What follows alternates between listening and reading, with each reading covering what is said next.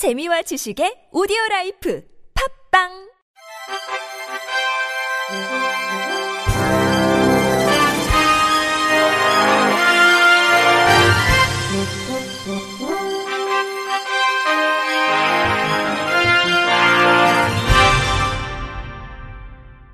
청취자 여러분 안녕하십니까?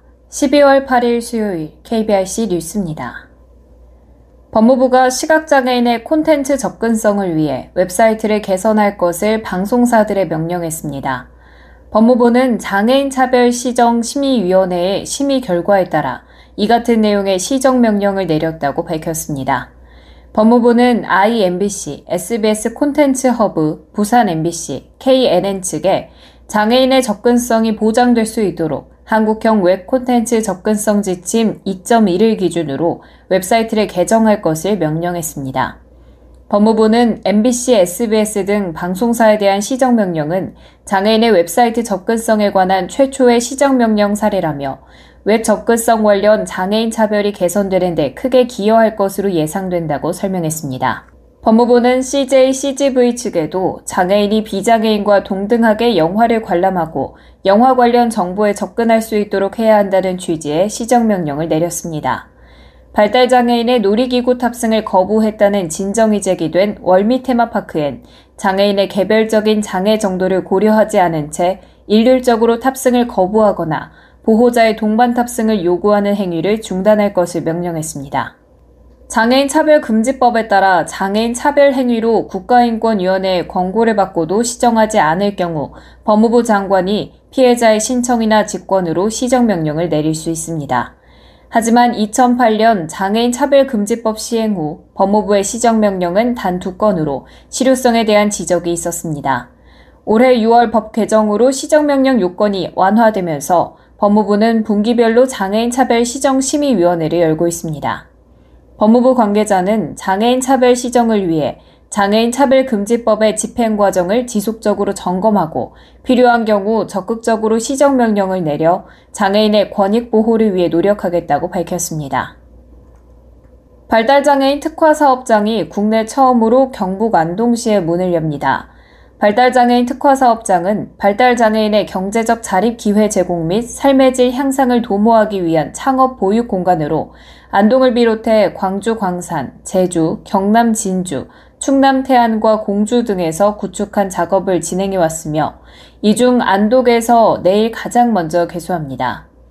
안동의 발달장애인 특화사업장은 총 사업비 24억 원을 투입해 안동시 동문동 옛 영가탕 건물을 리모델링해 조성했습니다. 특화 사업장은 식품 가공 및 제조 등에 필요한 장비 10종을 비롯해 카페, 교육실, 휴게 공간, 원재료 및 완제품 보관 공간 등으로 꾸며졌습니다. 앞으로 지역 특산물을 활용한 고부가 가치 상품 개발을 비롯해 발달장애인 가족 공동 창업으로 안정된 일자리 마련, 교육 및 경험을 통한 성공적인 창업, 경제적 자립 기회 제공 등의 역할을 담당합니다. 서기영 장애인 기업 종합지원센터 이사장은 발달장애인과 가족들에게 특화된 교육과 지원을 통해 전국 특화 사업장의 모범 사례가 될 수 있도록 운영에 최선을 다하겠다고 말했습니다. 국민의힘 김혜지 의원이 주최하고 대한안마사협회가 주관한 시각장애인 안마테라피 체험 행사가 어제 국회에서 열렸습니다. 이번 행사는 시각장애인 안마사에 대한 홍보와 인식 개선을 위한 홍보자료 전시와 함께 시각장애인 안마사들의 안마테라피 체험 행사도 함께 진행됐습니다. 현행 의료법은 제82조를 통해 안마사는 장애인 복지법에 따른 시각장애인 중 일정 수준의 교육을 수료한 자만이 할 수 있도록 규정해 시각장애인의 안마업 독점권을 법적으로 보장하고 있습니다.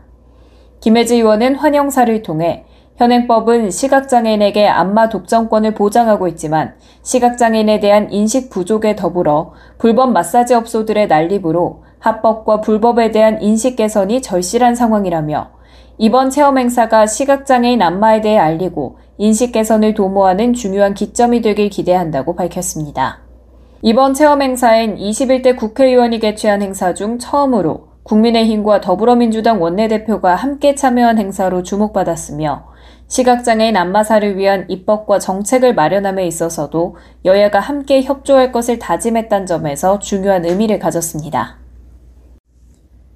인천시 연수구의 장애인 주간보호센터에서 20대 1급 중증 장애인에게 강제로 음식물을 먹여 기도 폐쇄에 따른 질식으로 숨지게 한 혐의로 재판에 넘겨진 사회복지사가 혐의를 전면 부인했습니다.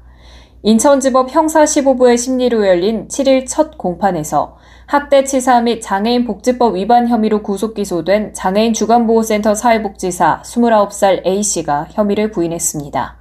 검찰은 이날 A씨는 8월 4일 11시 28분께 피해자의 입안으로 자장면과 탕수육을 밀어 넣었다며 5월 중순께부터 총 7회에 걸쳐 음식을 강제로 먹였다고 밝혔습니다.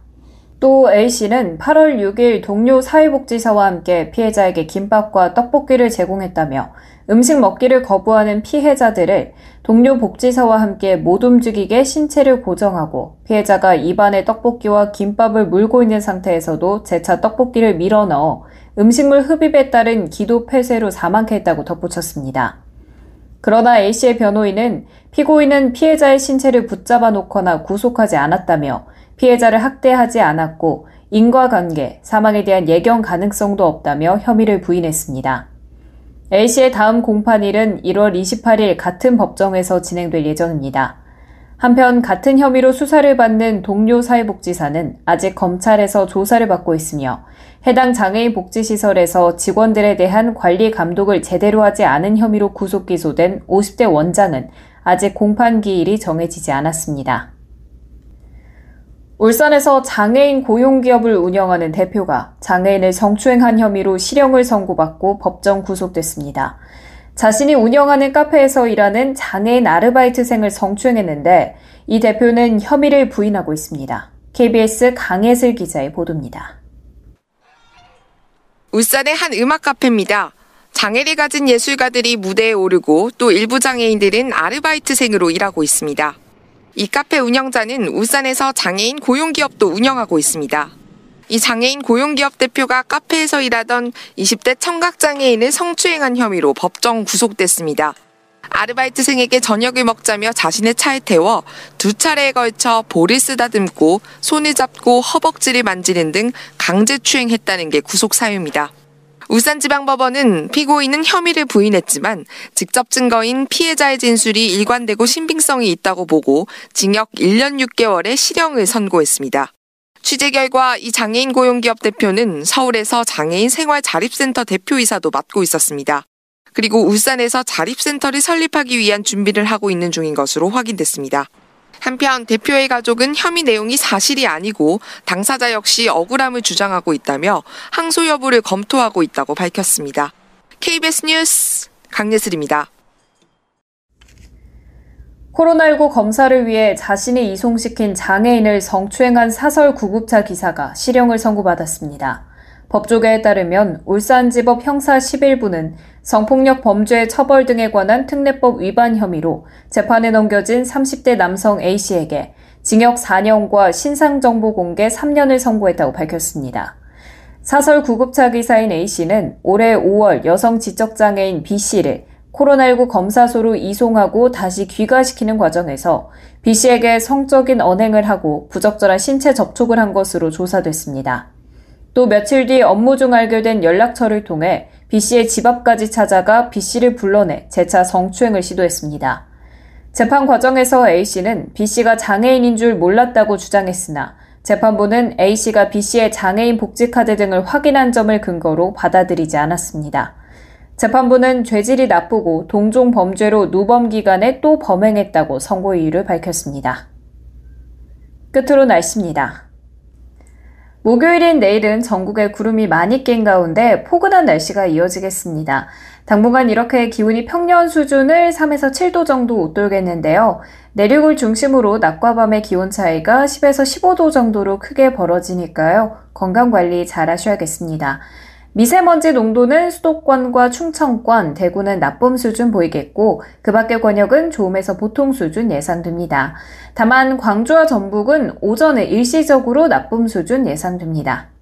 동해안엔 너울이 유입되면서 높은 물결이 백사장으로 강하게 밀려오거나 갯바위를 넘는 곳이 있으니까요. 해안가 안전사고에도 주의하셔야겠습니다. 지금까지 날씨였습니다. 이상으로 12월 8일 수요일 KBRC 뉴스를 마칩니다. 지금까지 제작의 권순철, 진행의 최유선이었습니다. 고맙습니다. KBIC